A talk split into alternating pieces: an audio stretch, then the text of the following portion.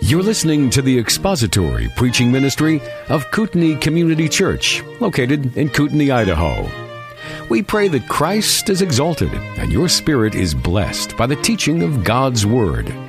For more information about Kootenai Church, please visit us online at kootenaichurch.org.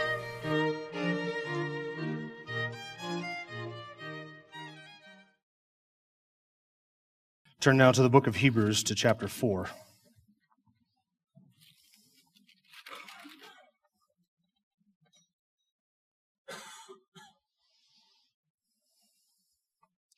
Hebrews chapter 4. When you found your place, let's bow before the Lord and ask His blessing upon our time of study. Father, it is our heart's desire to understand your word, and as we discuss some very challenging and, and difficult and really infinite concepts today, we pray that our hearts and minds would be attuned to your word and that you would send your spirit to be our teacher and our guide, and pray that you would have that you would grant us clarity not only in what is said and how it is said, but also in the hearing, that we may be clear as to what these things are, are teaching in Scripture, and that our hearts and minds may be obedient to your truth. We thank you for your love for us, and we know that you are intent upon our understanding of your words so that we can honor you and love you and worship you aright. And we pray that you would grant that today for the name of Christ, in the name of Christ, and for his sake. Amen. We're starting into Hebrews chapter 4 today, and this is a a bit of a challenging or difficult passage and subject. Uh, so there are some subjects in Scripture and some passages in Hebrews which are more challenging than others, and this is one of the more challenging ones, Hebrews chapter 4. We're tackling today the subject of God's rest, or the rest of God. And by the rest of God, if I mentioned that, I'm not talking about having part of Him and then having the rest of Him, just so we're clear. We're talking about a rest. Don't you wish the English language was a bit more precise sometimes? We're talking about a rest that belongs to God, God's rest. And what is that here in Hebrews chapter 4? And I want to read together verses 1 through verse 13. Um, before we do, I want to remind you that the subject of the rest of God is something that was mentioned two times in chapter 3. And I'm pointing this out so that we don't think that we have come to a chapter division and therefore we're changing subjects or changing topics. Uh, look at chapter 3, verse 11. As I swore in my wrath, they shall not enter my rest. And then look down at chapter 3, verse 18. And to whom did he swear that they would not enter his rest, but to those who were disobedient? So twice already the author has mentioned this rest and that it belongs to God. It's God's rest. And, and he hasn't explained it as of yet, but he is going to here in chapter 4. So let's read together verses 1 through verse 13 of chapter 4. Therefore, let us fear if, while a promise remains of entering his rest, any one of you may seem to have come short of it. For indeed, we have had good news preached to us, just as they also, but the word they heard did not profit them, because it was not united by faith in those who heard. For we who have believed enter that rest, just as he has said, As I swore in my wrath, they shall not enter my rest, although his works were finished from the foundation of the world. For he has said somewhere concerning the seventh day, and God rested on the seventh day from all his works. And again in this passage, they shall not enter my rest. Therefore, since it remains for some to enter it, and those who formerly had good news preached to them failed to enter because of disobedience, he again fixes a certain day, today, saying through David, after so long a time, just as has been said before, today, if you hear his voice, do not harden your hearts. For if Joshua had given them rest, he would not have spoken of another day after that. So there remains a Sabbath rest for the people of God. For the one who has entered his rest has himself also rested from his works as God did from his. Therefore, let us be diligent to enter that rest so that no one will fall through following the same example of disobedience. For the word of God is living and active and sharper than any two-edged sword, piercing as far as the division of soul and spirit, of both joints and marrow, and able to judge the thoughts and intentions of the heart. And there is no creature hidden from his sight, but all things are open and laid bare to the eyes of him with whom we have to do. Now, in reading that and all that discussion about rest, were you kind of wondering to yourself, what is that? This rest. What is that? This is kind of a confusing subject, and I'll give you a number of reasons why it can be a bit confusing. First, there are some perplexing elements in this passage, and not just what I just read, but also the passage prior to it at the end of chapter 3. For instance, in chapter 3, we see that God's rest is equated with the promised land. They didn't enter into the promised land because of unbelief. Therefore, God swore they shall not enter into my rest. And the promised land is in the book of Joshua. When the next generation comes in and takes possession of it, the promised land is called the land of rest. It is called God's rest, where they enter into the rest when they enter into the land. So if the promised land is God's rest, and yet we are to enter into it today, how do we do that? Are you confused yet? Do I stand on the, on the border of the land of Israel? When I went to Israel a little more than a year ago, did I enter into God's rest? When I went to the land of Israel and then exit his rest when I left the land of Israel? If it's the promised land, how are we then implored to, to seek to enter it, be diligent to enter it? And, and if that's not confusing enough, then there is this reference to the Sabbath when God rested on the seventh day in verse 4. And again in this passage, they shall not enter my rest, which refers to verse 95 and seems to suggest the promised land. So is the rest then the Sabbath, the seventh day of creation? Is that the rest? And he says in verse 9, there remains a rest, a Sabbath rest for the people of God. And yet we are to enter into this rest, and it seems as if the rest that we enter into is in Jesus Christ. So is it the seventh day of creation? Is it a Sabbath that we are to keep? Is it the promised land? Is it God's rest of, of some other nature? Is it salvation? Is it heaven? What exactly is this rest? Because it, the rest is used of all of those different various things here in this passage. It's kind of confusing, isn't it? And is the rest something that we, that we are, that we have entered into as believers? Or is it something that we are in the process of entering into as believers? Or is the rest something that we will yet enter into at a future time? And how do I know if I'm in this rest? Does it, is, it, is there a feeling that comes over me? Is there a light on my forehead that goes off that tells me, bing, bing, bing, you're in the rest? Is it, is it, is it a certain thing that other people observe in me? How do I know if I'm in the rest or out of the rest? Is it possible for me to be in the rest one day and out of the rest the next day? Man, those are tough questions. They're all answered, I think, in this passage. That's the first reason why this is difficult is because the language here is, is a little bit confusing and there are some difficult concepts here. The second reason this is confusing is because I think of the chapter division there. We tend to get to the beginning of chapter four and I'm just reminding you that take that chapter division that is there between three and four and get rid of it in your mind because we are not changing to a different subject. You see in chapter four, verse one, therefore, this is a concluding statement.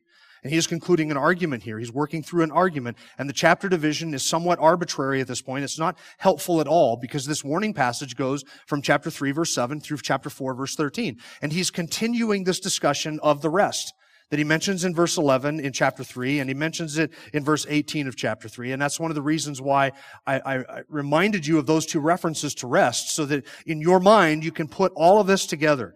So if you're new here this morning, you are coming in my heart goes out to you because you are coming into the middle of a, of a detailed discussion on a very complicated passage of scripture. And now we reach the, the, the most difficult part of a very difficult passage of scripture. You, you've come at the worst possible Sunday. So if you would, if you want to take now to get up and walk out, this is your chance to do it. Thank you, Josh.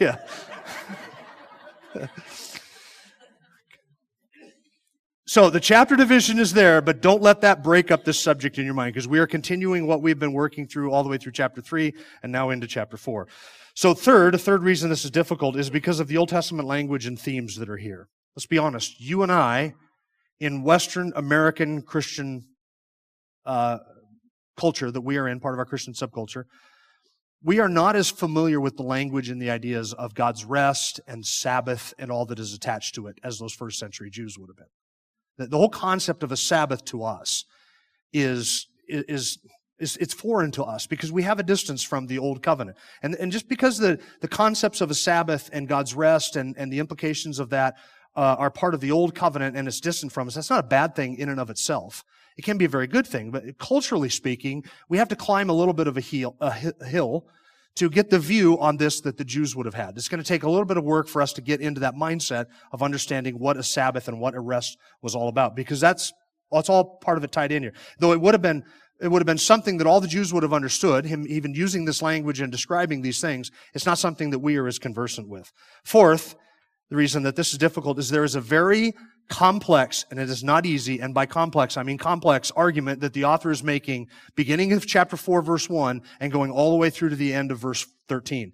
It is a very difficult argument and it's difficult to follow. It is something where I think that the author assumed some understanding on behalf of his readers. It's an understanding that, that we don't have. And as you read through it, if in your mind you were scratching your head and saying, I'm not sure what all of that is about or what all the implications of that is about. Is it the promised land? Is it the Sabbath? Is it salvation? Is it heaven? What exactly is it? You're not the first. You won't be the last and you're not alone. And I will tell you that I am not the oracle at Delphi with some mystical ability to peer into deep and mysterious things and then make them clear. This takes a lot of work, I think, to try and do that. And I'm not trying to get, make you feel sympathetic for me. I just want you to know this tough slugging for, for all of us. And whether I am able to take what I'm grappling with myself to make myself understand and present it clearly remains to be seen.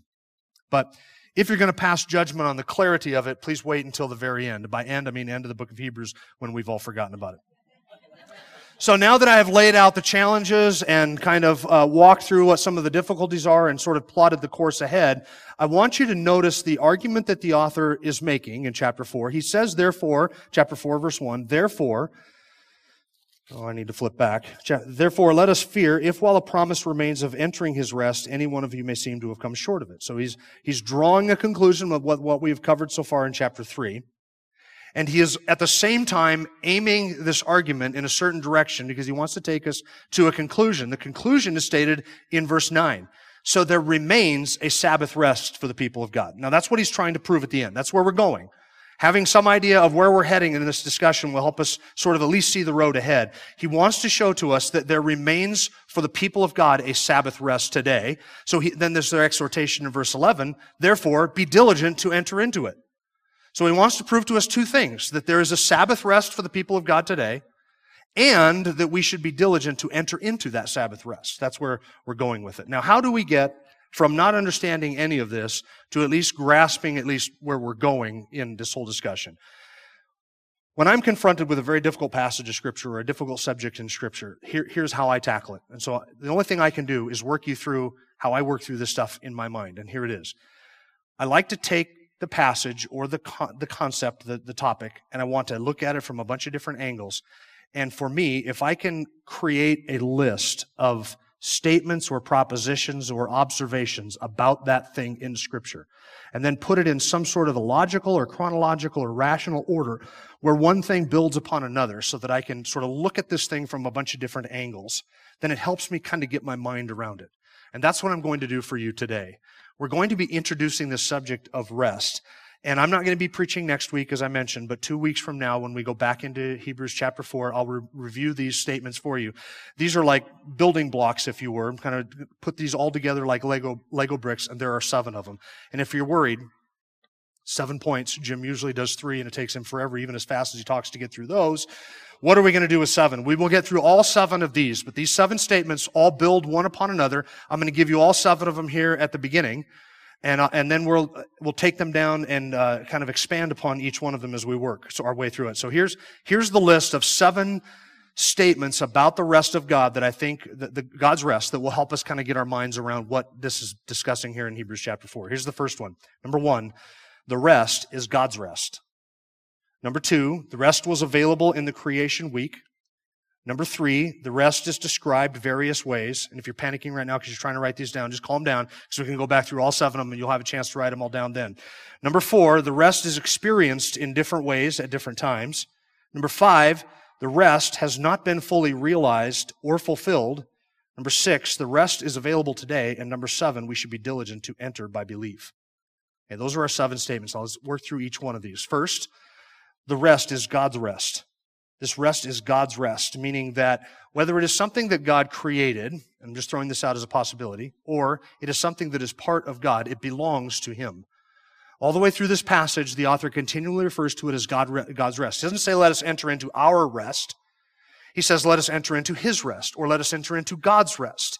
And continually, this is how he describes it. Up in chapter 3, verse 11, he quotes God in Psalm 95, As I swore in my wrath, they shall not enter my rest. God himself calls this his rest. In chapter 3, verse 18, the author says, And to whom did he swear that they would not enter his rest?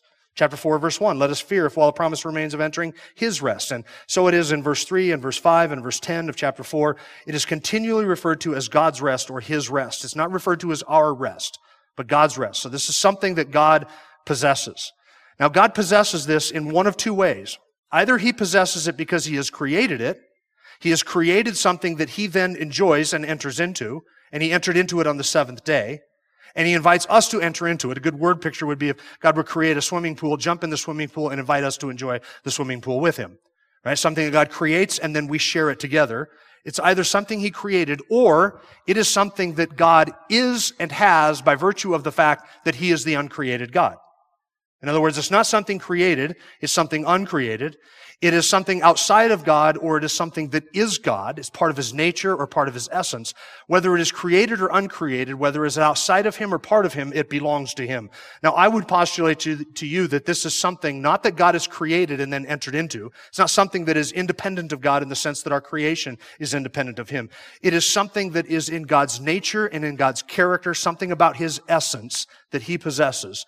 And this is the second important point under this first one. Not only is it something that he has, he possesses, but this rest is something that he offers to share with us. Okay, so it's not like a swimming pool that he jumps into and, and, wants to share the pool with us. He's enjoying rest and he wants us to enjoy the same thing that he has created. I don't think the rest is anything that God has created. I think the rest is something that God is. It's an aspect of his essence. It's an aspect of his nature. It's an uncreated thing that is because God is. And so then he invites us to share it with him and to join him in it. And not only does he invite us to do that, he commands us to do it.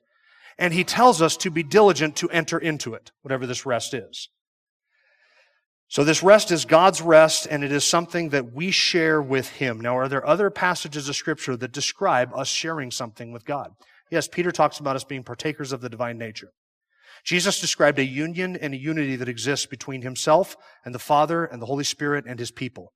Jesus said that his goal, the goal of salvation, was that we would be in him and he in us, and he is in the Father and the Father is in him. There is this inseparable, dynamic, living unity that exists between the people who belong to Christ, for whom he has died and whom he brings to salvation. There is an inseparable unity between them and the triune God where there, it is joined together so we are one because we enjoy what? We enjoy His life. And that's what eternal life is. Eternal life is not something that God creates and then gives to certain people who exercise faith.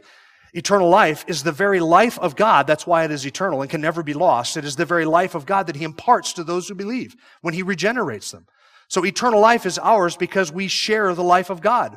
We enjoy communion with Him and the Spirit dwells within us and He empowers us and He strengthens us and He, he has regenerated us and we are united with Him like a, like a husband is with his bride. So is Christ with His church. We share this mystical union between the triune God and His people and we partake of the divine nature. So in salvation, what has God given to us? He's given to us Himself.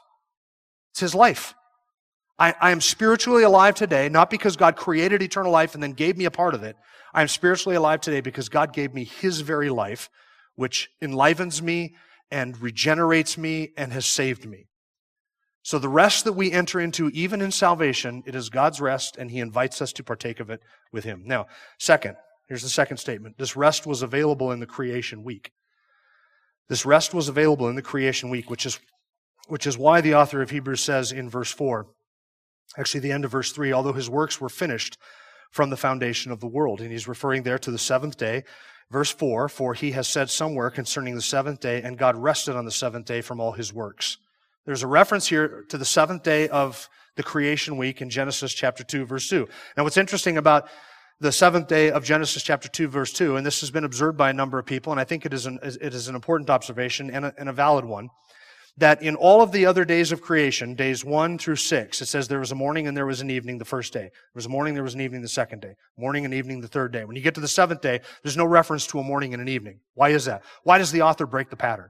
Because on the seventh day, God rested. He didn't create anything that is confined with a morning and an evening. And I think that the significance of that, and it's been suggested by others, is not an invention of my own addled brain, it's been suggested by others that the purpose of that was to show that the rest that God enjoyed on the seventh day was not part of creation, and neither is it confined to the, the parameters of a day, the morning and an evening. It is something that existed prior to that, that God enjoyed on the seventh day, and it is something that has existed since that time. Now remember, the author in chapter 3 was trying to show us that there was a rest that the children of Israel in Moses' day were invited to enter into, that is the promised land, but they failed to enter it because of unbelief. So now, the logical question in the minds of the hearers would be this. Is that rest then still available for us today? Now remember, the author wants to show us in chapter 4 verse 9 that there remains a Sabbath rest for the people of God today. That that still exists. So before he tells us that it still exists today, he's going to take us all the way back to the week of creation and show us that on the seventh day, that Sabbath rest was available. It was available in the garden because God was God. And what he offered to share with Adam, or what he offered to share with humanity, and what he shared with Adam was his very life. Adam enjoyed face-to-face fellowship with God. He communed with God on a spiritual level. He had that rest in the garden because that rest was there in the garden. So God rested on the seventh day. And the author wants to show us it was there in creation week. The children of Israel did not have a one-time offer to enter into rest and then they failed and so there is no more rest. No, this rest has existed as long as God is God. It existed before creation. It was there on the seventh day of creation. That is why he quotes from Genesis chapter 2 verse 2 to show that this rest predated the children of Israel stepping into the promised land. Okay, number three. The rest is described in scripture in various ways.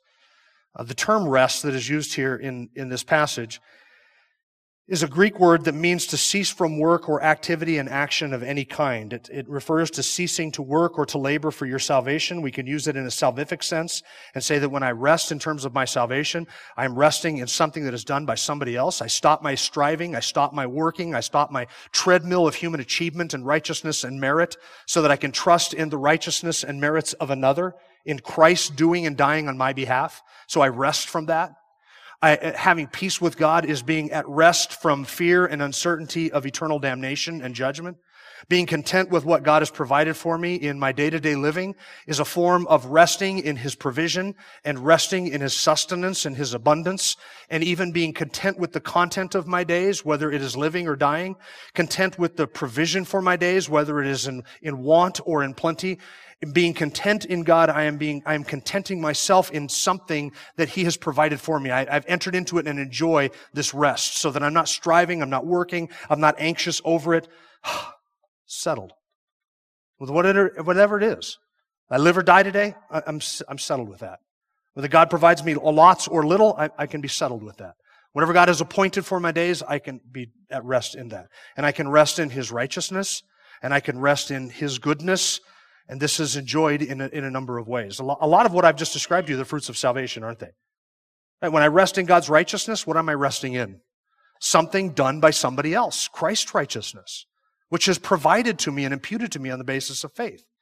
So I'm settling myself and resting myself in Him. I have entered into that by virtue of my faith, by virtue of what Christ has done. And so I rest in that. I, my rest and a peace in, my rest in the peace of God in, in no longer fearing condemnation, salvation. The believer is called to enter into a, a communion with a part of God that has always existed because God has always been. It was there at creation week. It was enjoyed by Adam. It is available to mankind. It was in Moses' day. It was in Joshua's day. It was in David's day. It was in the Hebrews' day, and it is in our day. It's the rest of God. It is communion with Him that is available. It was back then, and it still is today. It has gone through all of that because it is the nature of God Himself. And so when we enter into salvation, we enter into that peace of God, that righteousness of God, and that daily provision, and we rest in it. And we stop our striving and our laboring. Number four, that's the first three. Number four, the rest is experienced in different ways and at different times. There are different expressions of this. Now, this is where we get into is it the land of Canaan or the promised land, or is it the Sabbath and the seventh day, or is it salvation, or is it heaven? What exactly is this rest? There are different ways that this rest is expressed and different ways that this rest is enjoyed at different times in human history. There was a rest in the garden. He, he quotes Genesis 2, verse 2. In verse 4 of chapter 4, God rested on the seventh day from all his works. There was a rest there that God enjoyed and that Adam enjoyed. On the seventh day, God stopped his creative activity and his rest, that part of him that he shared with Adam in the garden, in Adam's innocence before the fall, was not an aspect of God's rest that he created. It was a communion that God ex- enjoyed with Adam in the garden. And so that, that rest was there. And then you have the rest of God that is pictured in the Sabbath. That is why he refers in verse 7 or verse 4 and 5 to the Sabbath day rest, and verse 9, that there remains a Sabbath rest for the kingdom of, uh, for the people of God. It was there in creation, and it was pictured in the Sabbath. Now, in the Sabbath, we, the Sabbath was based upon the pattern of God in creation, creating for six days, resting on the seventh. And then this was, I think, enjoyed before the Mosaic Law, or at least recognized that seven day work week before the Mosaic Law. Then it was instituted into the national, religious, and civil life of the nation of Israel and acknowledged in all of their festivals and their uh, feasts and their sacrifices and, and, and their work week was petition, uh, patterned on that. Six days of work and one day you rest. But that Sabbath day rest always came to an end. But that Sabbath day's rest was intended for the Jews to stop their working, stop their striving, stop their laboring, and just rest and enjoy what God had provided and what God had given and the abundance of that and the fellowship with God that that day was to provide. It was a picture of a greater reality. And even in the acknowledgement of that six days and that one day, the Jews were acknowledging we are, there's a picture being lived out here of something that is greater, a reality greater than this. So the rest is not just about one day a week. And we do injustice to it if we say, well, the, the rest that's spoken of here is just that one day Sabbath rest. That's not it. The one day Sabbath rest was a picture of something greater. And in living out that, and living out that Sabbath pattern, the Jews were picturing a greater reality. What is it? A communion and a fellowship with God, entering into something by faith and enjoying the provisions of what God has done. It's also pictured in the promised land, which is why uh, earlier in chapter 3 it is the land of promise, which is referred to as God's rest. Right? The land of promise was not all of God's rest, but it was an aspect of it, it was a picture of it. So the Jews were uh, invited to come in and to take possession of a land that they had not cultivated, of vineyards they had not planted, of cities they had not built.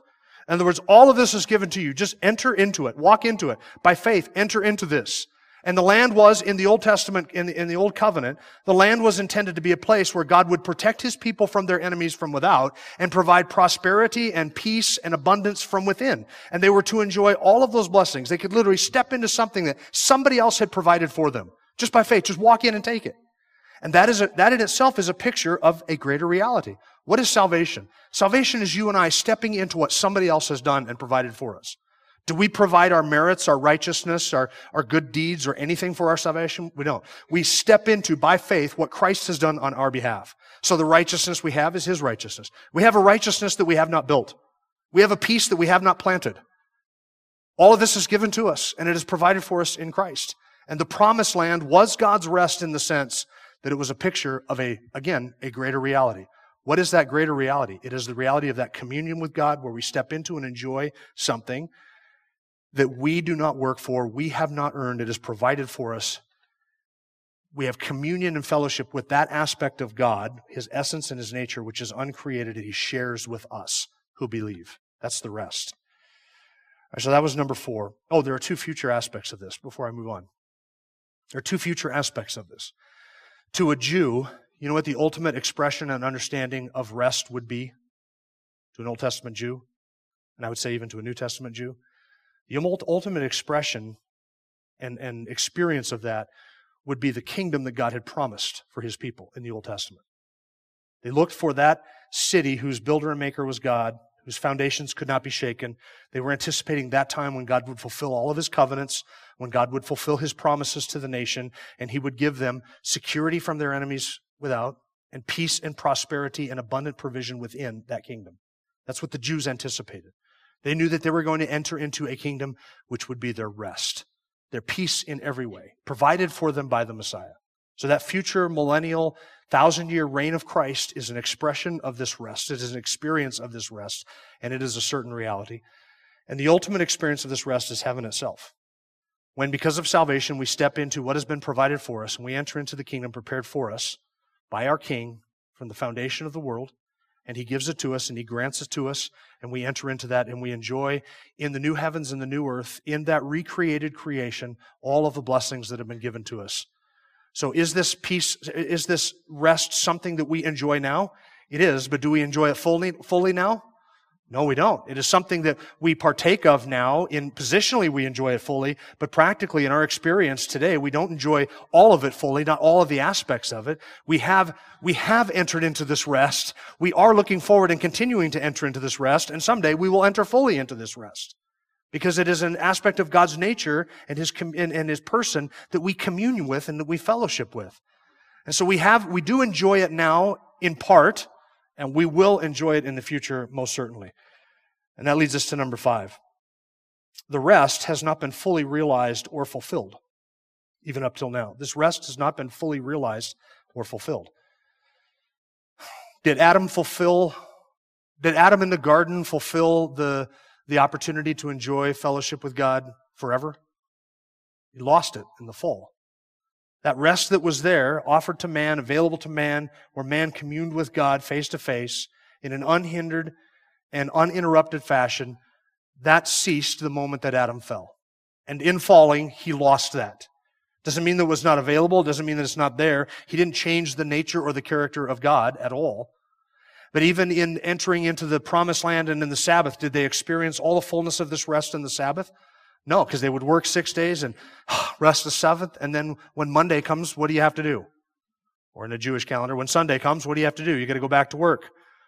And so, so it was six days on, one day off, and they would do this work and then rest, and work and then rest. And it was a constant reminder that there is a, a plan and a purpose of God, a greater reality that we can have fellowship with, but the Sabbath was not the full experience of that. It's just one day out of the week. And what about the promised land? Was that fully the experience of God's rest? No, because they entered in. And even when Joshua brought them into the land, and it says that they entered into that rest, did they experience peace from without and provision from within?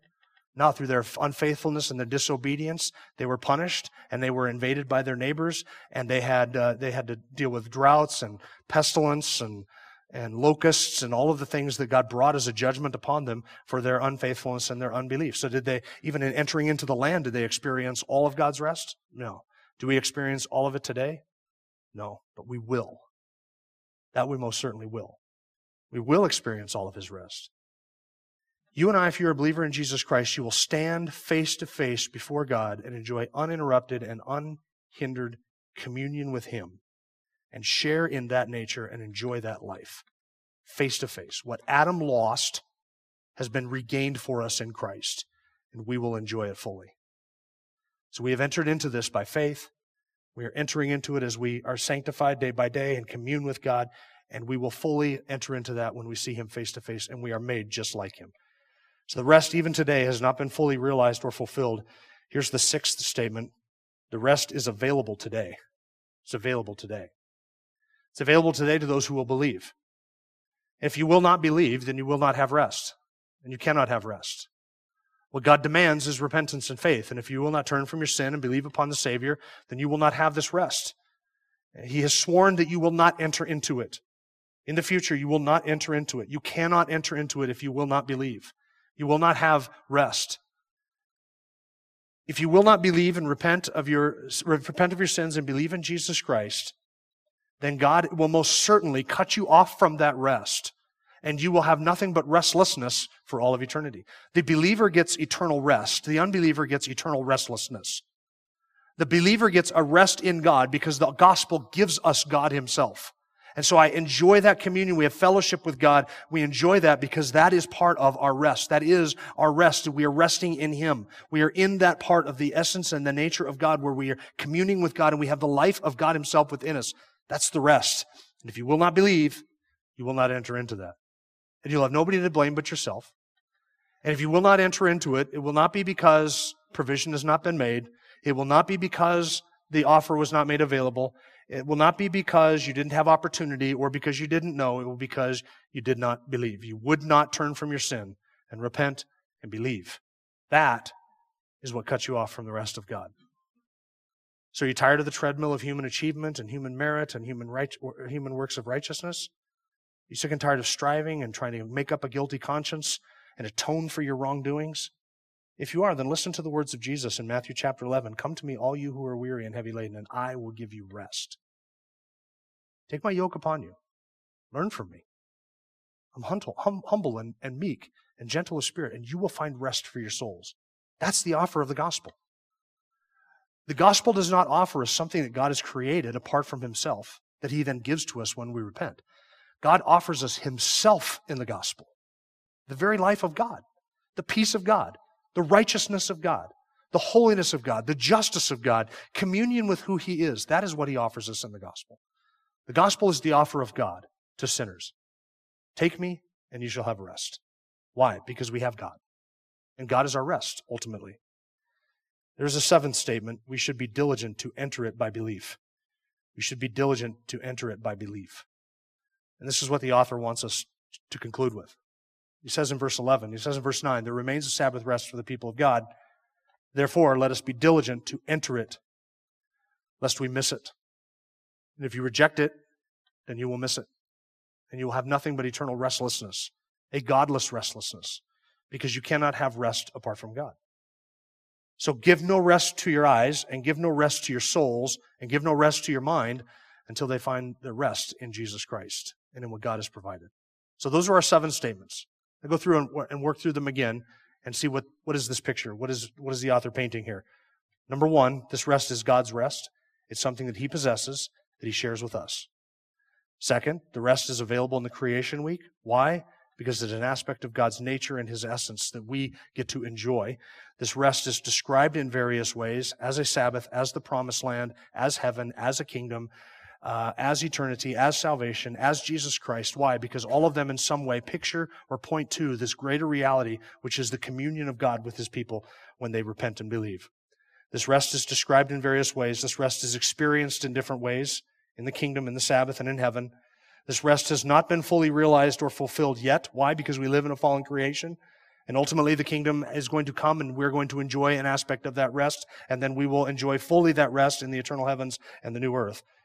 Number six, the rest is available today. And number seven, we should be diligent to enter it by belief. See, it would be an injustice to the whole concept of God's rest for us to think that it is one of these things and not all of these things. And typically, this is how the rest of God, this is how God's rest is presented that God's rest is presented. Well, in the Old Testament, it was the promised land. And today, God sort of erased that off of the whiteboard and now it's something else. Now it's salvation in Jesus Christ. In the Old Testament, it was the Sabbath day, but God realized how bad of an idea that was. So he wiped that off of the board. And now today, it is heaven that he's offering to us as his rest. As if God just changes the idea of what rest is all the way through scripture according to his fancy. That's not it at all. This rest has always been the same thing. Since creation, it has always been the same thing. It is God offering himself to humanity. Come unto me. Come, repent and believe. You will have life and you will have all of it. Unhindered fellowship with me. You don't want that? You won't receive that? You will not enter into rest. But if you repent and believe and receive that, you can have rest. It's not just salvation. It's not just the Sabbath. It's not just the kingdom or just heaven or just the promised land or just the seventh day. It's not just any of those things. All of those things together describe this greater reality, this greater reality that God shares with his people life itself, eternal life. Now, that's what we've covered so far. What we have not covered is the argument that the author makes all the way through the passage. Right? So, this was the easy part. The hard part is getting our minds around how it is that he unfolds all of this between verses 1 and verse 13, because he is making an argument. He wants to show to them the children of Israel missed the promised land. They were not allowed to enter because of unbelief. But don't be deceived into thinking that that was the only opportunity for rest. There still remains to this day a rest for the people of God. So enter in. Now that's what he wants to show to us. But he makes a very complex argument from the Old Testament, and we will look at that in the, in the weeks ahead. Let's bow our heads in prayer. Our Father, we are so thankful that your word has layers and depth of meaning beyond what we are able to grasp even in one sitting. And it is my desire that through all of this discussion about your rest and what you offer to a fallen humanity, that our hearts and minds would be illumined and encouraged and enlightened together. Uh, that we may delight ourselves in you, that in all that you are and all that you have provided for us.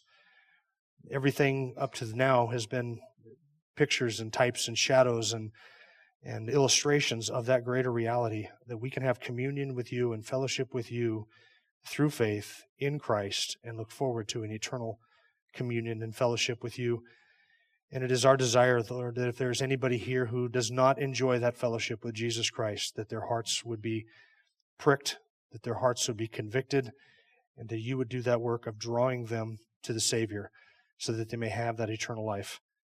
As we examine ourselves to see if we are in the faith, we pray that you would give us assurance where that is appropriate and give us cause for concern where that is appropriate.